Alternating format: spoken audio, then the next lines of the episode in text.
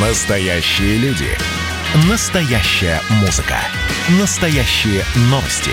Радио «Комсомольская правда». Радио про настоящее. 97,2 FM. эм. Как дела, Россия?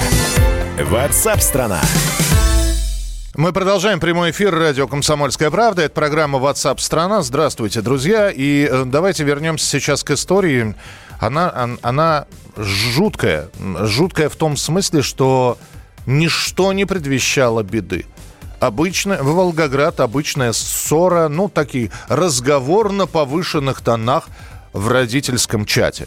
Выясняли, когда и кому нужно, значит, э, выполнять домашнее задание. Участники главного спора – это отец 12-летней школьницы, его зовут Роман, и мама школьницы другой по имени Анна.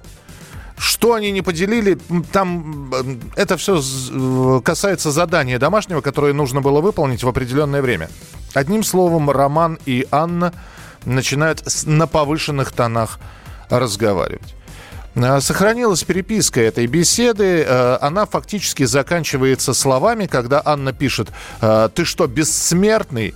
Такое мне писать? На что Роман отвечает, вы мне угрожаете, а что, собственно, неправильно написано? Дальше слово за слово. Э, Сначала из чата удаляется из этого родительского учитель, потом из чата администратор исключает Романа и Анну, дескать, выясняйте отношения где хотите.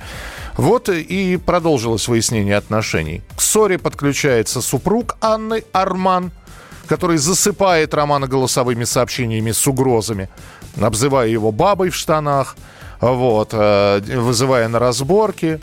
При этом он сразу говорит, я тебе заранее скажу, можешь э, уже брать больничный. А в итоге э, супруг Анны и, брат Анны, Арман и Арсен, находят Романа в отделении банка, и брат Анны, Арсен, наносит ему несколько ударов. Так что отправляет человека в реанимацию, а спустя неделю Роман скончается в реанимации. Арсен задержан. Арсен задержан и, значит, находится сейчас под стражей и обвиняется в умышленном причинении тяжкого вреда здоровью. А вот при этом э, супруги Анна и Арман, они на свободе. Вот мы пытаемся сейчас у Вадима Лялина, у адвоката спросить. Наказали только наносившего смертельные удары. А женщину и мужа привлечь нельзя. Здравствуйте, Вадим. Э, Я считаю, что, конечно, здесь э, есть состав э, группового преступления. Вот, и, по моему мнению, конечно, и муж, и сестра должны быть также привлечены как соучастники данного преступления. То, что конечные удары наносил э, брат, э, ну да, это доказано, я так понимаю, это факт. Но э, надо искать причинно-следственную связь, надо э, искать мотивы, вот. Хотя, э, ну, давайте будем откровенны, э, вот эти вот э, ватсапные битвы, интернет-битвы, да, они очень часто в последнее время стали заканчиваться печально. Ну, и я вам приведу один яркий пример э, из недавних совсем событий, когда известную певицу Ирину Нельсон группа «Рефлекс» начала атаковать такой больной человек, прям в открытую, я тебя убью, я тебя закопаю, присылать фотографии с кладбища, где она будет лежать вместе с ее мужем, а правоохранительные органы э, выносят отказные. Вот смотрите, это известный публичный человек. Да, ситуация аналогичная. Если что-то произойдет, все потом начнут кудахтать и хлопать крыльями. Ой, а как же так получилось? А почему полиция и правоохранительные органы не предприняли никаких э, действий по То- предотвращению убийства? То есть, Вадим, я Вот правильно здесь. понимаю, что мы здесь столкнулись с ситуацией, когда э, э, вот когда убьют, приходите. То есть, ес- Вот, абсолютно верно. Вы если, правильно говорите. если бы Роман взял бы эту переписку, взял бы эти голосовые сообщения, обратился бы в полицию, ничего бы не было. Я думаю, что, скорее всего, был бы отказной материал, даже если бы э, покойный уже, э, к сожалению, э, пришел со словами «я воспринимаю данные угрозы реально, я реально опасаюсь за свою жизнь», ну, максимум, я уверен, что смогли бы возбудить, может быть, угроза э, убийства, но это ни о чем. Э, вот я вам поверьте. То есть человек, э, который готов пойти на убийство ради ссоры э, в интернете, его такое наказание только еще больше разозлит. То есть здесь нету превентивного действия по предотвращению э, серьезного преступления. Понимаете? Mm-hmm. Вот здесь закон недоработан. И, конечно же, э, да, но давайте возьмем и оборотную сторону. А сколько в интернете негодяев, которые безнаказанно хамят, грубят, дерзят, провоцируют э, людей, да, и они понимают, что они находятся за стеной интернета и ответственности не понесут. И вот э, если мы там эту ситуацию перевернем, то, конечно же, вот эти вот э, э, брат с мужем и вот э, сестра там, жена, они будут говорить, ну как же так, нас оскорбляли, нас унижали. Хотя, как я понимаю из контекста, в данном случае ни оскорблений, ни унижений как таковых-то особо и не было. Это просто они такие горячие кавказские парни, которые считают, что им безнаказанно пройдет любое их действие. Ну вот, э, если их всех троих осудят, я думаю, только в этом случае это будет каким-то показательным примером. И, конечно, их надо осуждать, привлекать к ответственности, к уголовной, максимально жестко. Группой лиц. Ни в коем случае не дать возможность уйти от ответственности и мужу с женой. Спасибо, они провокаторы, да. они участники. Спасибо, спасибо. Вадим Лялин. Услышали мнение Вадима. Адвокат был с нами на прямой связи. Что вы думаете? 8967 200 ровно 9702.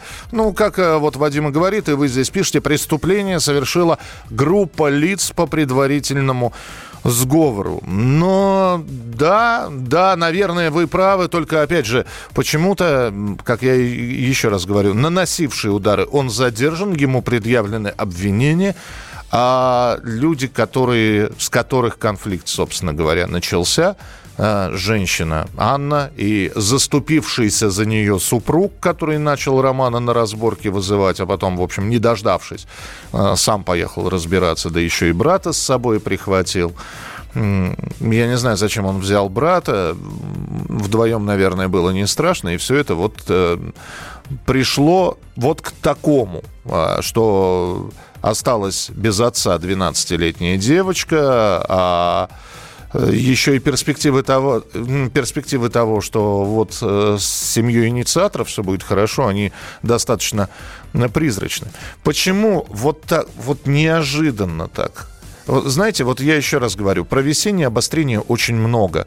И рассказываем мы. Но похоже, что осенью клиническая картина, она не менее сложна у, как бы это так сказать, нестабильных людей.